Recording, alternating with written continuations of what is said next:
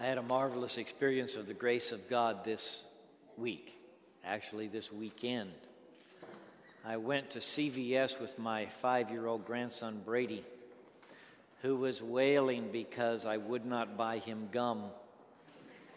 He had 3 different kinds in the car. None of them were satisfactory. He said, "Nobody ever gives me what I want. Nobody ever gives me what I want." I was a little bit frustrated with the boy, so I said, "Brady, do you want your next breath?"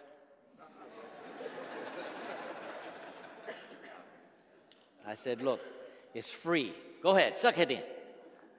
And I took a great big breath like this. And even in CVS, breath feels great. And he took a great big breath, and he started to smile. And I said, "Brady, you want some sunshine?" He said, "Okay." So we walked out in the sunshine. Stretched my arms, says, "Feel that sunshine." He felt it. He said, "Yes, feels good." I said, "It's free. It's free. The best things in life are free." Saturday morning, I got up before the sun came up. I grabbed my fishing rod, and I headed for the Suburban Canal at the mouth where it goes into Lake Pontchartrain. Saturday morning was gorgeous. Did any of you recognize Saturday morning as gorgeous?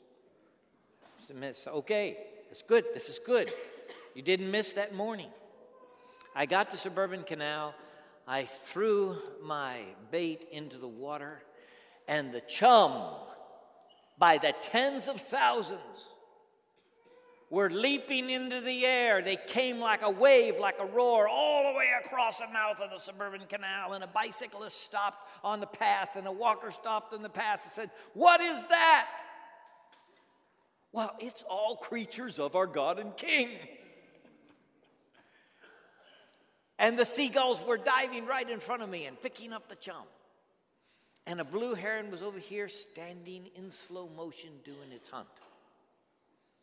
And a white egret was over here doing the same. And the big fish were going under the little fish. And everything was in amazing, glittering motion. And I looked over at the sandbar, and I could see the eyes and the tail of an alligator about 6 feet long. And he's cruising along. And every once in a while, as I threw my bait, I'd hear this great big churning splash because the alligator was getting him some chum, too. We were all predators that morning looking for chum. But I stopped in the middle of this beautiful morning, and I said, "Lord, there's nobody anywhere on planet Earth in this moment who is more blessed with your grace than me. And I am determined nobody on planet Earth is going to enjoy it more than me, because it's all free. It's grace." Jesus said, "The sun shines on the just and the unjust." That's what God does. He said, "The rain falls on the righteous and the wicked." God gives his free gifts every day. We live, we move, and we have our being in the grace of God. But somehow we resist it. In our own personal journey, we resist the grace of God. His love and kindness freely given, his salvation freely given. You can read about it in Galatians chapter 2, beginning with verse 1, where Paul is describing his own personal journey, how he himself became an apostle and the gospel which he preached, his interaction with the pillars of the church. Listen up to this, Galatians chapter 2, verse 1. "Then after 14 years," Paul writes, "I went up again to Jerusalem, this time with Barnabas. I took Titus along also. I went in response to a revelation, and meeting privately with those esteemed as leaders, I presented to them the gospel that I preach among the Gentiles. I wanted to be sure I was not running and had not been running my race in vain. Yet not even Titus, who was with me, was compelled to be circumcised, even though he was a Greek. This matter arose because some false believers had infiltrated our ranks to spy on the freedom we have in Christ Jesus and to make us slaves. We did not give in to them for a moment, so that the truth of the gospel might be preserved for you. As for those who were held in high esteem, whatever they were makes no difference to me. God does not show favoritism. They added nothing to my message. On the contrary, they recognized that I had been entrusted with the task of preaching the gospel to the uncircumcised, just as Peter had been to the circumcised. For God, who was at work in Peter as an apostle to the circumcised, was also at work in me as an apostle to the Gentiles. James, Cephas, and John, those esteemed as pillars, gave me and Barnabas the right hand of fellowship when they recognized the grace given to me. They agreed that we should go to the Gentiles and they to the circumcised. All they asked was that we should continue to remember the poor, the very thing I had been eager to do all along. Grace is always under assault. That we would be saved by the free gift of God is just too much good news for some people. It's too much freedom. They just can't buy it. The lordship of Christ is not enough for some. They want the lordship of law too. And so grace is always under assault. Sometimes it's under assault in us personally. And we feel the conflict within. God can't forgive you. You've done this again. What makes you think God will forgive you? And grace is under assault in you. This feeling that you've got to make a good impression, that you've got to measure up, that there are standards to which you must rise. And if you don't rise to those standards, somebody's not going to love you. God's not going to love you unless you behave in certain ways. Grace is always under assault. It's always under attack. It was in the time of Paul. And it is in our time too. Still to this day, I have people who come with new information for me as the preacher, and they want to let me know that they have had a revelation and that we're to only worship on a certain day. And if we worship on another day, that doesn't please God, and that's not Christian. Or we should only be eating certain foods, and if we're eating these other foods, then that's not Christian. Or we need to behave in certain ways, and if we don't behave in these certain ways, if we don't keep these certain rules, that's not Christian. And you're not a Christian if you don't do these other things. And I just want to rap them on the head. Say, is anybody in there? Have you lost your mind? Now, having been saved by grace, are you going to be perfected some other way? Do you really want to discard the cross of Jesus Christ and all that God did in purchasing your salvation at Calvary in order that you can bring your $3 worth of righteousness to God? Do you really want to do this? Hello?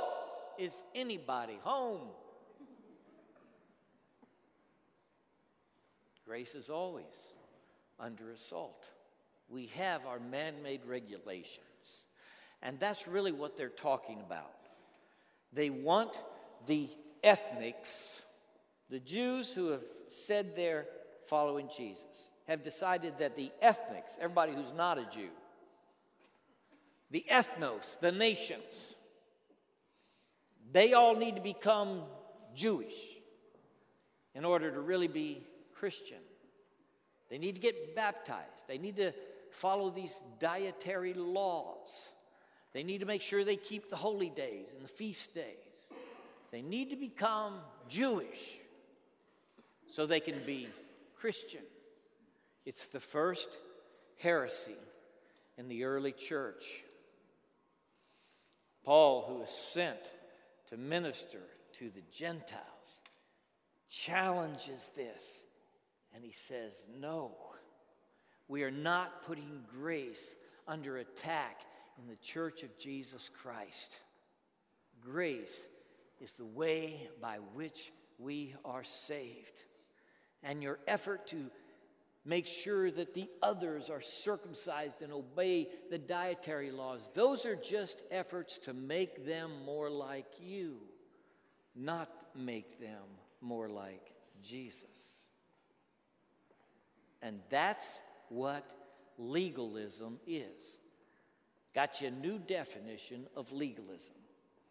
Legalism is me trying to make you more like me, not more like Jesus. Something about you being different is uncomfortable to me. You dress differently. Can you really be a Christian? You have a strange way of behaving. You have a strange diet. I'm not sure I want to sit down at your table. You've got a strange language. I can't understand you when you speak. You're not enough like me. I'll be more comfortable to call you a brother and a sister if you'll just be more like me. And being more like me doesn't necessarily make you more like Jesus. In fact, these man-made rules, if I give them to you, they can become a barrier between you and Jesus. That's what Jesus was talking about when he said, you teachers of the law and you Pharisees, you'll go through sea and land to find one proselyte. And after you've converted him, you've made him twice the child of hell that you are. I've been thinking about that.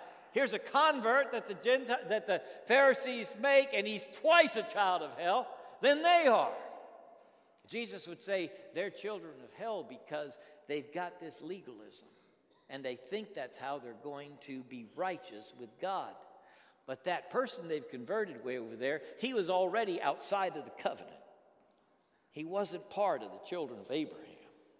And now they've given him not the righteousness which is in Christ, but a new legalism, new rules to keep.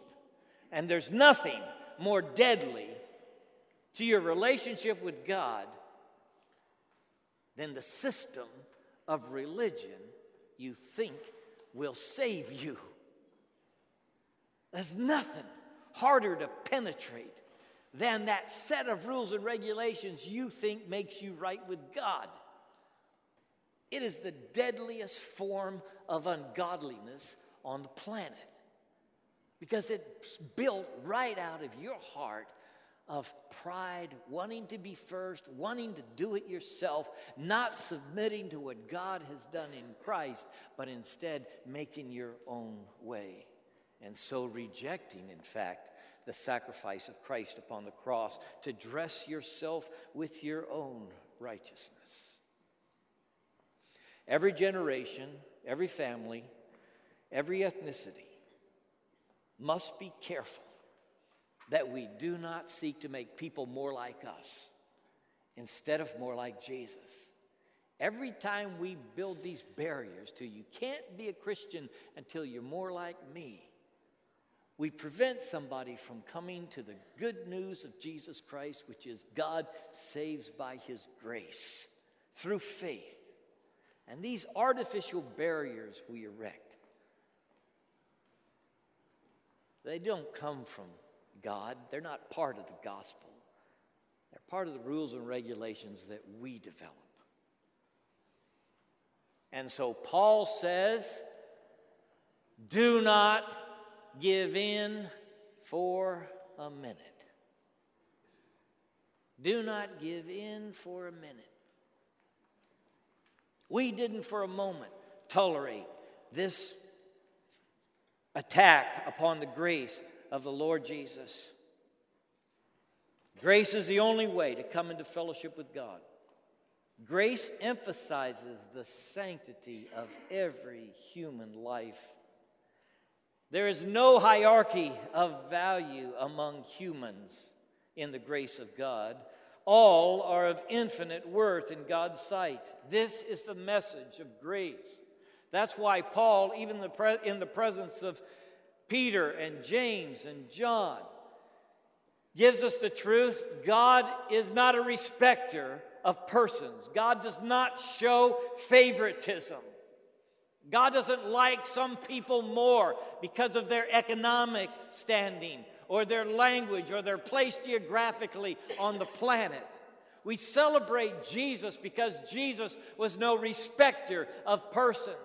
And because he did not show favoritism, even his enemies came to him with this and said, Jesus, we know you don't show favoritism. It's amazing to us, you know. But let me ask you a question based on that, just to see if you'll stick to it.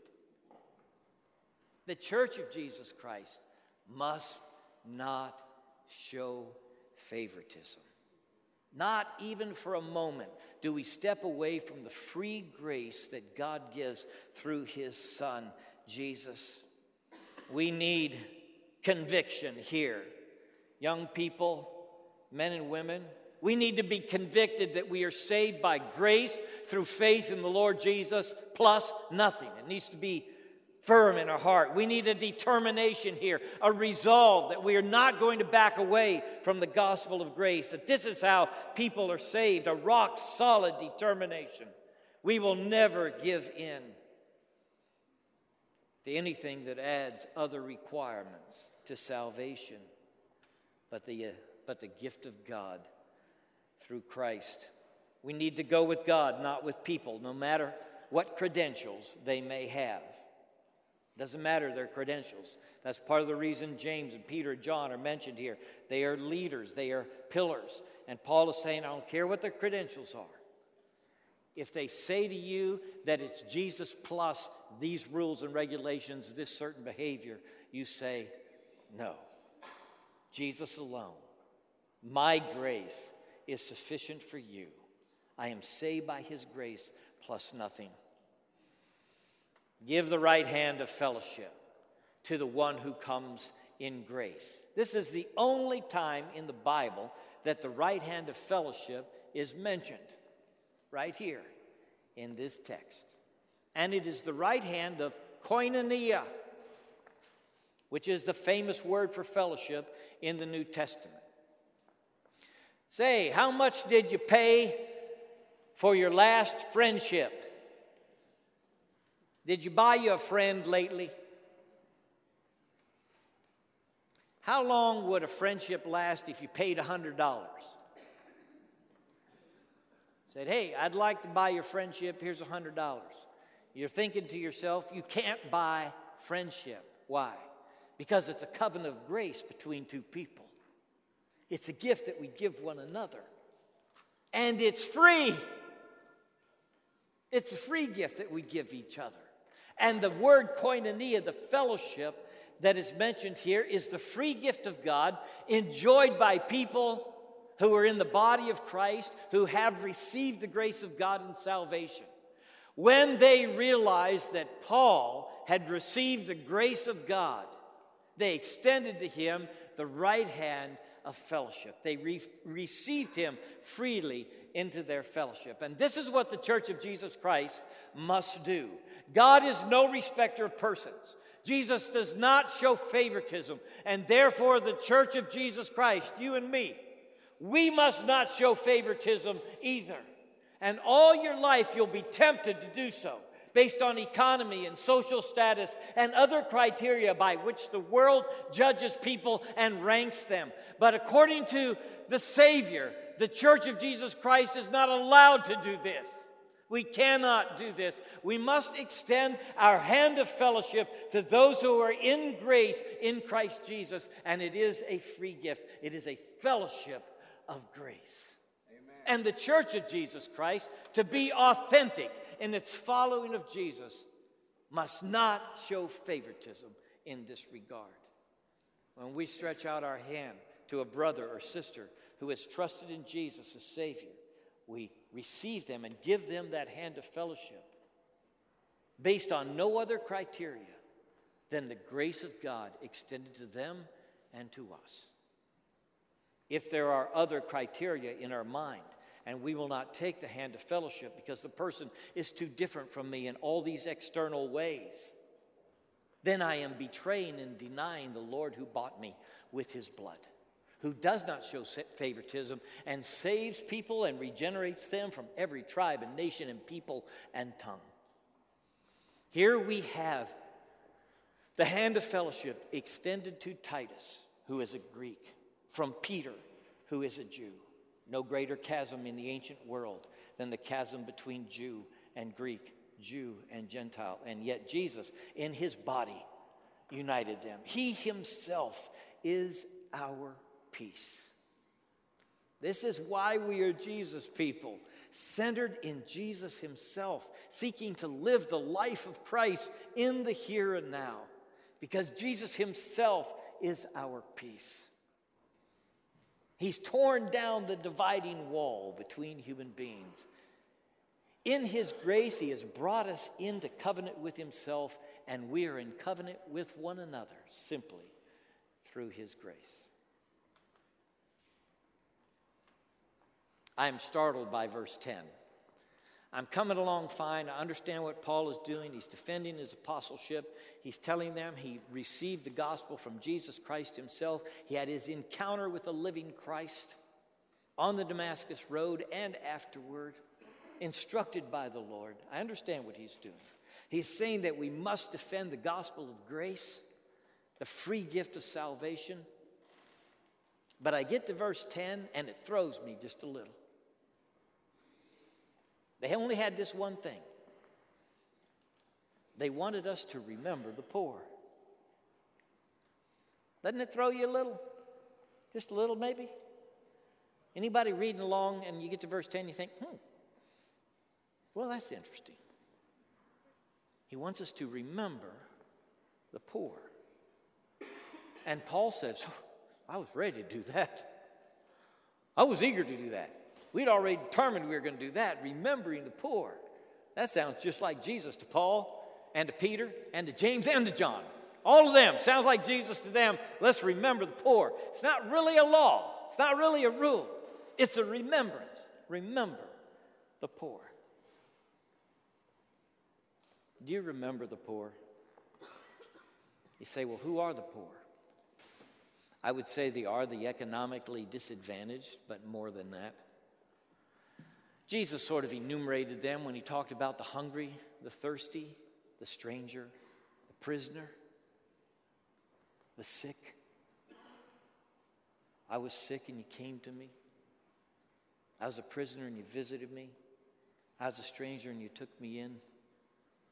Those are the poor. The poor are the people with needs, the people who need help. Now, why would we forget them?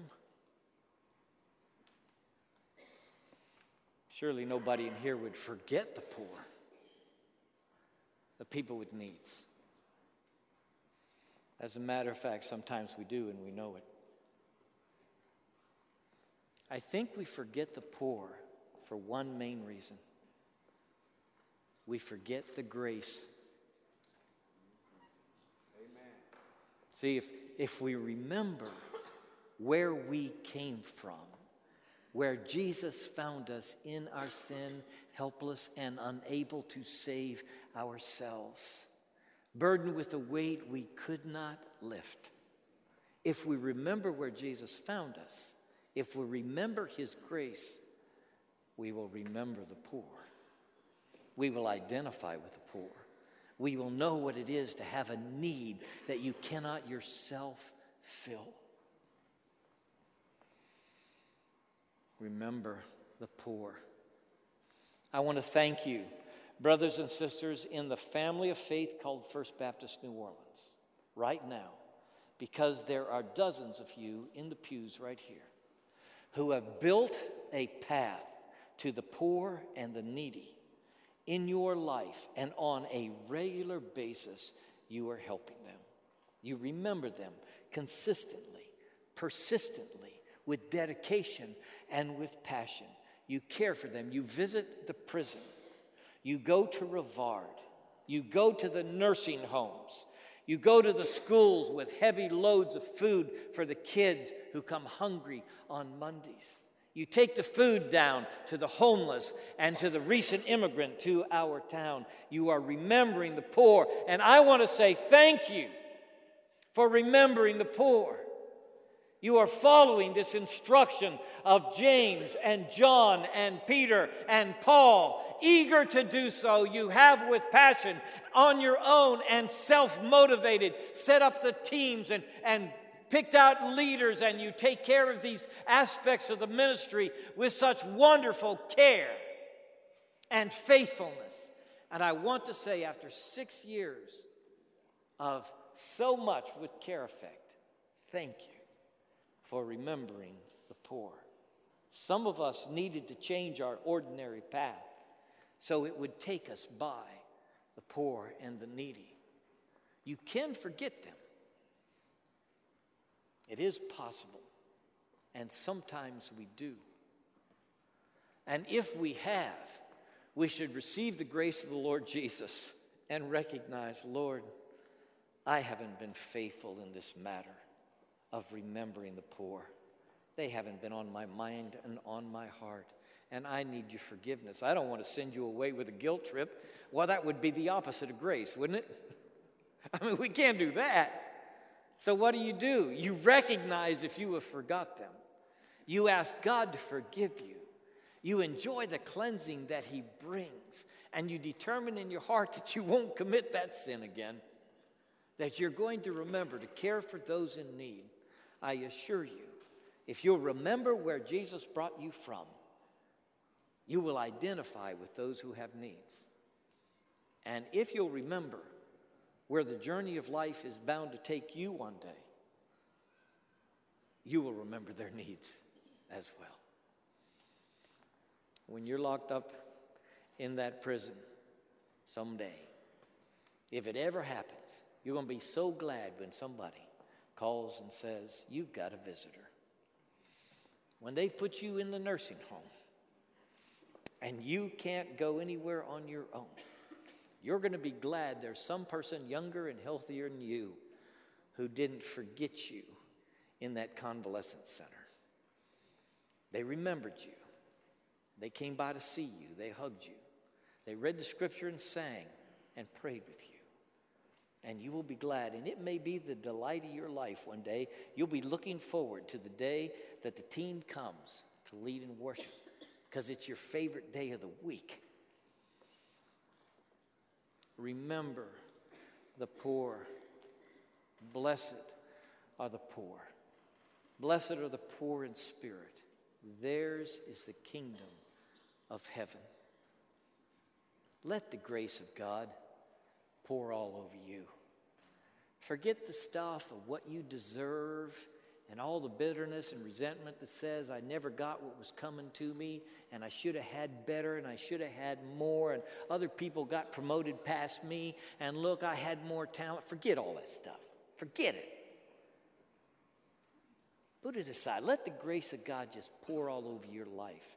Let the grace of God liberate you from the resentments and bitterness that you carry. Let it go. Let it go. Forgive the folks who have wounded you, who have abandoned you and betrayed you.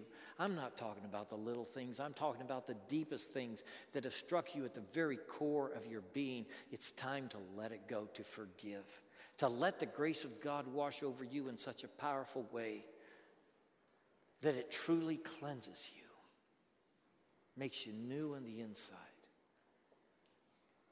and helps you get your chin up, your shoulders up, straighten your back for a new day in the world God has placed you in. God needs you, liberated from the guilt and shame, bitterness and resentment, and ready to be His ambassador of grace in a world full of need. Bow with me, please. And as we bow our heads, would you just picture the grace of God pouring down like a flood in this room,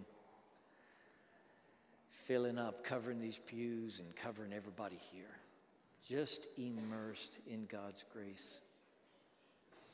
Would you thank God for his grace that is greater than all our sin?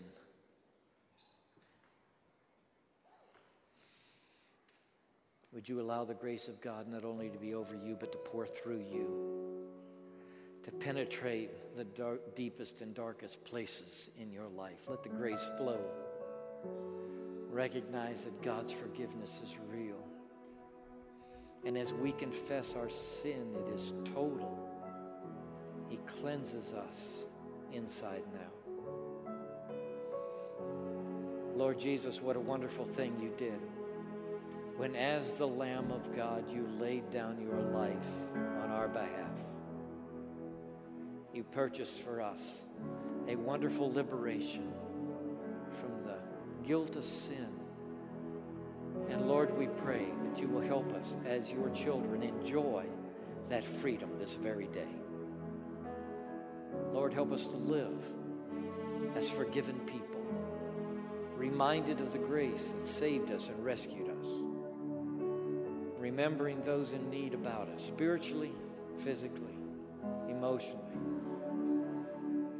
God, send us into our world, armed with your grace, able to share it, able to speak it, able to show it. In Jesus' name, we pray in grace. Amen.